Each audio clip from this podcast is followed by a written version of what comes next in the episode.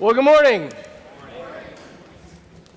Happy Labor Day. So glad you're here with us this weekend, and so thankful for our Kids Zone volunteers systematically teaching the kids the Bible week in and week out. So thankful for them and for our nursery workers voluntarily, uh, consistently showing up. So thankful for them.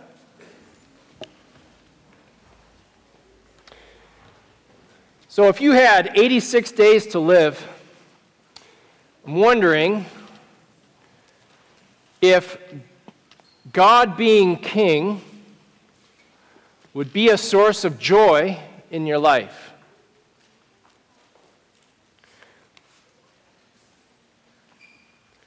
So, if you knew November 27th was your last day, uh, would the fact that God reigns over everything be a source of joy, or would that just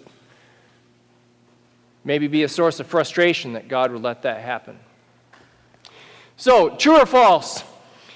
The reader uh, of the book of Ecclesiastes must never forget that this book of exuberant, fierce, and hard driving joy. So, as you've been in the book of Ecclesiastes for the last couple weeks with with me. Would you say that that is true or false? That the book of Ecclesiastes is one of exuberant, fierce, and hard driving joy? Hmm. The basis of this joy is the principle of divine sovereignty, or the fact that God is king. Okay, we'll come back to this. I heard very mixed answers to this. We were kind of all over the map on this, on this answer, so we'll come back to this at the end of the service. So be thinking about this uh, like this morning is, uh, as the text we're going to look at in Ecclesiastes chapter 3, would you say this is true or false? So, as I mentioned, we're doing a series on Ecclesiastes, and it's a call to live life backwards. And I think maybe what's been missed so far is this is an idea that it is a call to live life. Like, this is about how to live life now knowing that this life will end.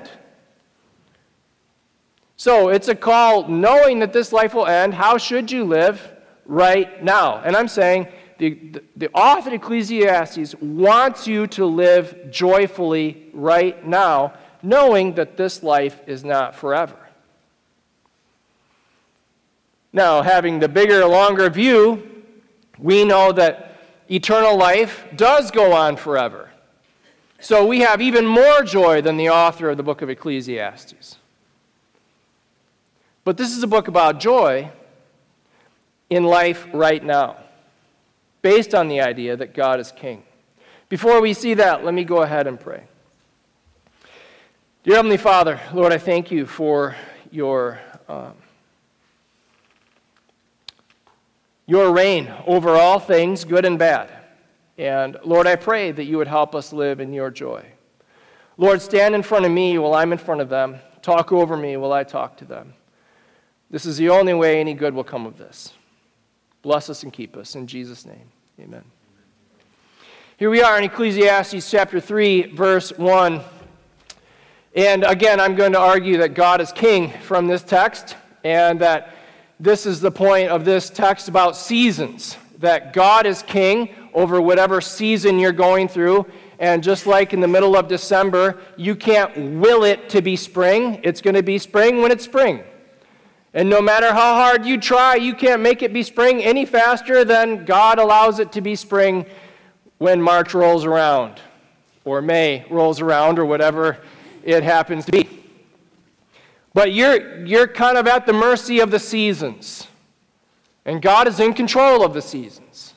This is the idea here. So, for everything, there is a season and a time for every matter under heaven a time or a season to be born and a time to die, a time to plant and a time to pluck up what is planted, a time to kill and a time to heal, a time to break down and a time to build up a time to weep, and a time to laugh. So, so a question I'm going to come back to is what season are you in? So, as we're reading this list of seasons, you've all been born, and none of you have died yet. So you're somewhere in between, and then there's this list of seasons, whether it's a time to weep, or a time to laugh, or a time to plant, or a time to harvest. Like, what season are you in? I'll talk about that in a little bit. A time to mourn and a time to dance, a time to cast away stones and a time to gather stones together, a time to embrace and a time to refrain from embracing. The slower you read this, really, the better it is. But I have stuff I want to say about it, so we're going to keep going. A time to seek and a time to lose. A time to keep and a time to cast away. A time to tear and a time to sow. A time to keep silence and a time to speak. A time to love and a time to hate. A time for war and a time for peace. What gain has a worker from his toil? Okay, did that hit you like a left hook? Kind of hit me like a left hook. So you have this beautiful poetry about the different seasons of life, and then you kind of come out of that expecting more beautiful poetry, and then you get your life is a sandcastle that you've built elaborately, and time will wash it away. Because what can you gain? Because life is short, and everything you have will be washed away by time. Well, thank you. that kind of helps me keep everything in perspective, I guess. But this is kind of the idea, isn't it, from Ecclesiastes that what gain is there because life goes so very fast and we have so very little control over it? Apart from God. So, what gain has a worker from his toil? I have seen the business that God has given to the children of man to be busy with. And I, I believe this is toil, that God has given us a good gift in the gift of toil, but it is also frustrating. So if you look at Ecclesiastes chapter 2, verse, um, verse 10, he, and I'm going to start in the second sentence there. He says, I kept from my heart no pleasure for my heart found pleasure in all my toil, and this was my reward for all my toil. Like, pleasure, there is pleasure to be had in work. You can enjoy your work. I mean, you can have joy from working, from accomplishing something, from finishing something, from sweating, from carrying something heavy. Like, there is joy that comes from doing something complicated and having it come out right. But there's also vexation in work. So he writes in chapter 2, verse 22 What has a man from all the toil and striving of heart, with all which he toils beneath the sun? For all his days are full of sorrow, and his work is a vexation. In the night his heart does not rest. This is also vanity. And of course, we read last week, I think, or the week before, like he's laying down, but his mind is still up walking around because he's still stressing about his work. So, on the one hand, work is very good, Genesis chapter 2. On the one hand, on the other hand, work is very frustrating, Genesis chapter 3. And they're both true. And this is, I think, the business that God has given to the children of man to be busy with. He has made everything beautiful in its time. Praise God for that. That God is in charge and He is making every season good. He is bringing something good out of every season we go through. Also, that He has put eternity into man's heart so that He designed you to seek Him. He, he built into you a sense of discontent with this world so that you would seek Him.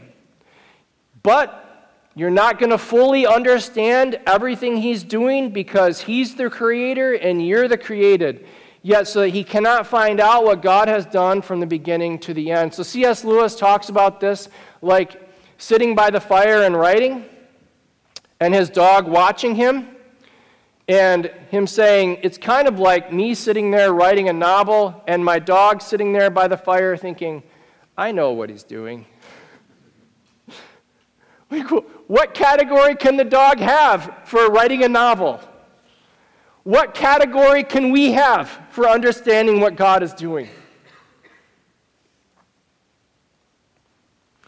Yet I perceive that there is nothing better for them than to be, okay, so, so I told you last week, I, I really think I, it's good to slow down when we see these phrases in the book of Ecclesiastes because he is brutally honest about life, brutally realistic, just ripping our sense of denial right off and making us face reality that we're going to die and that our lives that we're building our sandcastles that will be washed away. And so this is really important that when he says there's nothing better than to be joyful.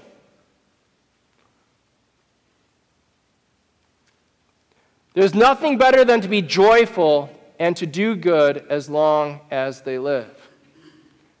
He's like, here, here's the point be joyful. And also that everyone should eat and drink and take pleasure in his toil. This is God's gift to man. Man, can that sink in?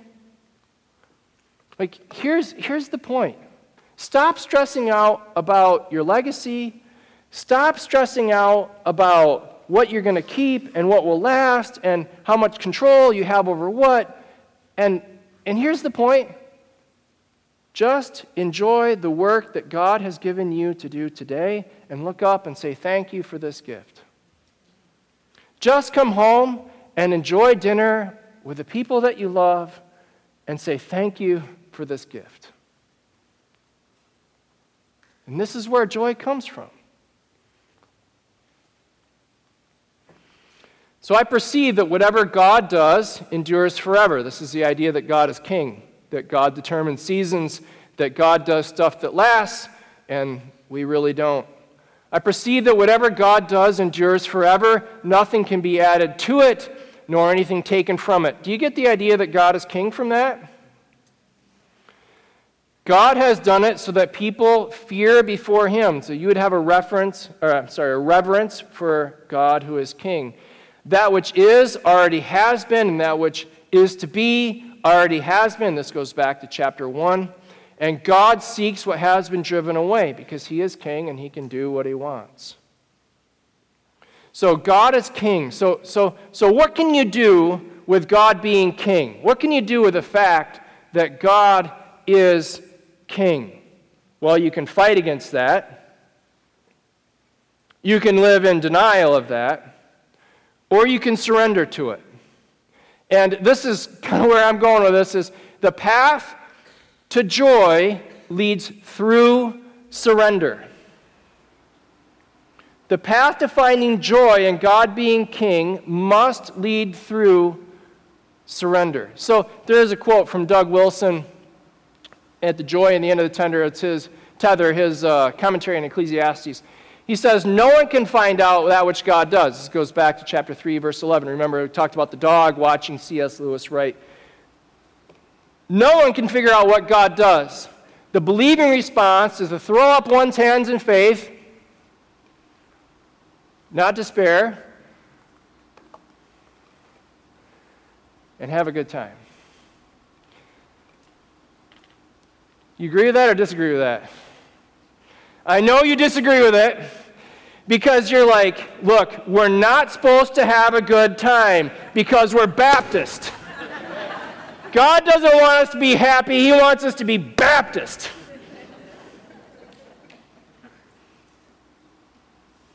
Had to pound the pulpit. You know, got the pulpit out just for that. So imagine you have a 10 year old living with you and you come out in the morning and a 10 year old's at the table and empty bowl of cereal and you're like what's going on? You know you look kind of tired and kind of haggard and, and your 10 year old is like oh man i haven't slept. I've only eaten just a little bit. I mean i'm just so worried. Oh like well what are you worried about? Oh, I'm just worried that you're going to lose your job and that we're not going to have enough to eat, so I've been rationing my food and, and I haven't been sleeping because I'm so worried we're going to lose the house. And, and after school, I've been looking for work and it's just so much. And I think you'd say to the 10 year old, How about you let me be the adult and you be the kid? So, what that means is you're going to go to school and you're going to work hard, but you're going to have a good time working hard. You're going to play your sports and you're going to work hard, but you're going to have a good time playing your sports or learning your instrument or whatever it is you're going to do. You're going to be a kid and you're going to enjoy life. But let me be the adult. What if God's looking at you? Saying, Let me be God. Let me be God. You be my kid.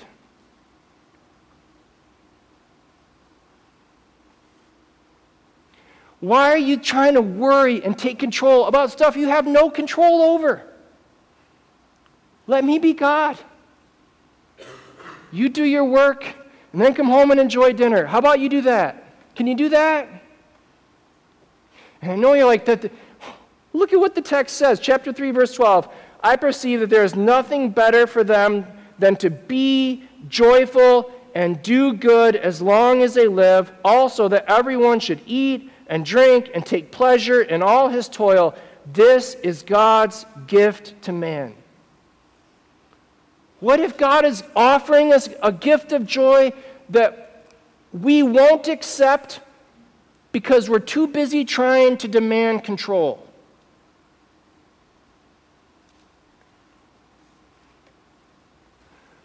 He is king. So, what can you do? Well, you can surrender. This, this is what you can do. So, Lisa TerKeurst is, a, is an author, and I, I listened to this book not the way it's supposed to be as I was getting ready for this year's um, marriage retreat in, in February. And I wanted to listen to a book about a marriage that didn't work. So, I, I listened to this one, and it's. Uh,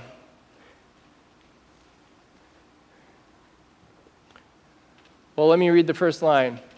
But it was the timing that seemed so very confusing. So she, she had just found out that her husband was having an affair. She's sitting in a pile, like weeping, like she's basically emotionally a puddle because she's found out that her husband has been cheating on her. And in the mail comes her book um, that she had written on how to deal with rejection. And so she has to proofread her book on how to deal with rejection as she's processing her husband's affair. And she looks up and is like, What is going Why would you do this to me? type, type, type prayer. And she comes to this realization. She says, It was the timing that fed this intense awareness that no matter how well I plan things, I can't control them. Listen, I, I, remember where I was when I was listening to this. And it was like, it just hit me like a 12 gauge slug. you know, like, because I kind of like to plan things, and I kind of like to control them. I don't know where you are with that, but I'm kind of a planner and kind of an organizer, and like, this is like, wow. It was the timing that fed this intense awareness that no matter how well I plan things, I can't control them. No matter how well I think I know the people in my life, I can't control them. No matter how well I follow the rules, do what's right, seek to obey God with my whole heart. And look, that's me. Like, I, I, I'm a rule follower. Like, I am by nature a Pharisee. Like, this, this is like I can't control my life. There's no formula that will give you control of life. There just isn't one. And the last line is what got me. I can't control God. All I can do is surrender to God. But surrender is where the joy comes from. Surrender is when you get to relax because you're not in charge anyway. Surrender is when you get to say, You're in charge and I'm your kid, so I trust you. So God is king, so what we can do with that is we can surrender. And what that means is that means you can enjoy whatever season you're in. So enjoy this season. Because what God is doing is He is doing something very good with the terrifically hard time you're going through. See, you can surrender to Him because chapter 3, verse 11 is true that He really is making all things beautiful in its time. Verse 11, He has made everything beautiful in its time. So, what it's like is it's like a loom. This is, this is a picture of a loom up here. And this is kind of the side that we see. And this is what God is doing. That's where the joy comes from. That's what we have to believe is that the top is his view. He sees everything that's going on and he is making it beautiful. And then underneath it, that's our view. And we look up and say, What on earth are you doing? I don't understand this. I hate this. Help me with this. But our joy comes from knowing that he is king and he is making everything beautiful in its time. So, what that means is that you can enjoy this season, whatever season that you're in. So, so what season would you say you're in right now? I thought about this, and uh, I think you know the fall is kind of it's kind of come home to us that we're really in a season of transition. We have two of them that are growing wings and leaving, becoming more and more independent, and we have two more that are becoming more and more independent. Uh, I mean, we have one going into middle school, one going into high school, two in college, and it's a season of transition. There was a time when they were dependent, and now there's going to be a time when they're independent. There was a time when our house was full and crazy, and there's a time when our house is going to be empty. There was a time when our house was loud and deafening, and you had to go outside if you wanted any peace. And there's going to be a time when our house is really, really, really quiet. What season are you in? What time is it at your house? Here's what we hold on to, no matter what the season is that that God is making something beautiful out of whatever season that you're in. That He is beautifying something wherever you are, whatever you're going through. Man, this has been what I've held on to. I haven't used these words, but this is what I've been holding on to through some of the darkest, hardest seasons of our life. What I know about God, what I can trust about God, is not that He will keep everything pleasurable, or not that He will keep everything comfortable, or not that He will keep everything according to my will, because certainly that has not been true. But that He will use everything to make me more and more like Jesus. And He'll use everything to make my family more and more like Jesus. That's what I can trust. He's redeeming all of it for good.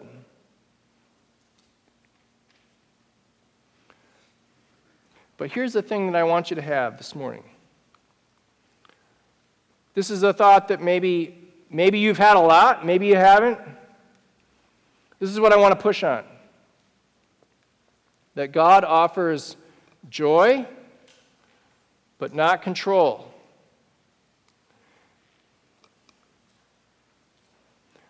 I think that we want to pull those things together when the Bible would have us pull them apart. I think we'd think I'd be happy if I could control things where God is saying, You'll be happy if you let me control things.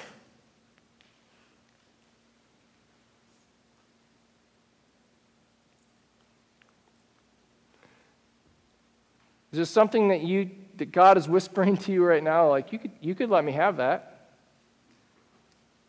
You, you could give me. You could let me carry that for you. I mean, you could.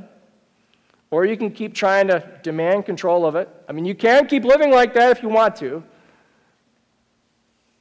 Not a lot of joy demanding control of stuff you can't control.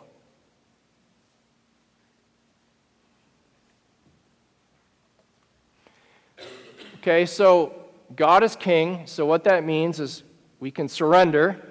And what that means is that we can enjoy this season. Now, how do you do that? How do you enjoy the season that you're in?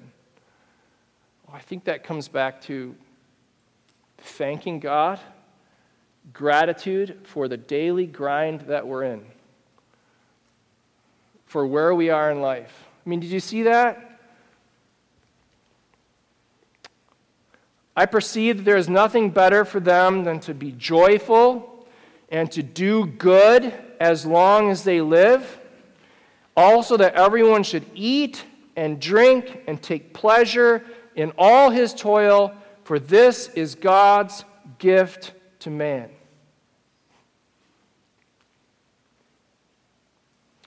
So, look, we work, we eat, we drink, and we are merry, not because this is all there is. So, so the Apostle Paul, remember in 1 Corinthians chapter 15, he's fighting the nihilists that say there's no resurrection of the dead. They're saying this is all there is. And they, Paul says, if that was true, then the nihilists are right, and we might as well eat, drink, and be merry, for tomorrow we die.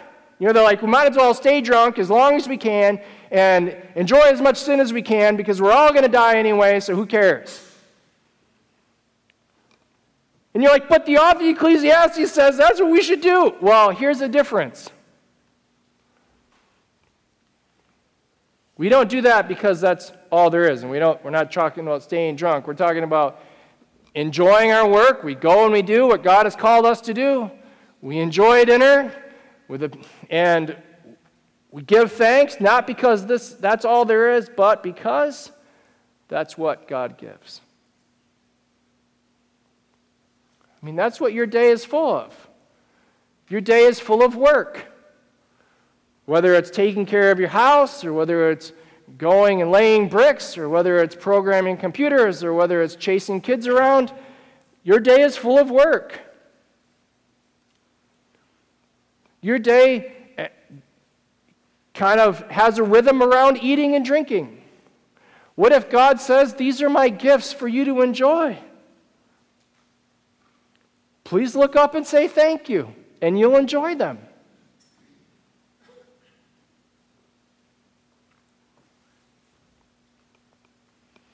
Now, as I talk about control, uh, there has to, in, in a room this size, there has to be somebody here that grew up in a controlling, abusive household going, I can't give anybody control. I just can't. I've had too many, I, too many bad experiences with control. I, I just hear that and, you know, I clench up and I tense up and I want to throw up, and it's like I can't do it. Like, it's just kind of revolting when I think about control. I just want to remind you what God did with control. I want to remind you what God did with power. Remember what he did? He did not, Christ did not count equality with God as something to be grasped or held onto, but he emptied himself and took on the form of a servant. And he humbled himself and became obedient unto death, even death on a cross. This is what he did with power. This is what he did with control. He died for your sins and for mine. He emptied himself and was tortured to death in your place and in mine. He paid your debt, he took your punishment. He bore your sin disease in your place. And then he was raised on the third day and conquered sin and death. You can trust this God with control of your life. Who else can you trust with control of your life? Surrender to him. So, true or false? The reader must never forget that this is a book of exuberant, fierce, hard driving joy. The basis for this joy is the principle that God is King. So, for the next 86 days, I'd invite you to rejoice in the fact that God is King and surrender control to Him. Dear Heavenly Father, I thank you for The fact that you are in charge and we are not. Lord, help us take joy in that. Where you are the king and we're your kids. In Jesus' name, amen.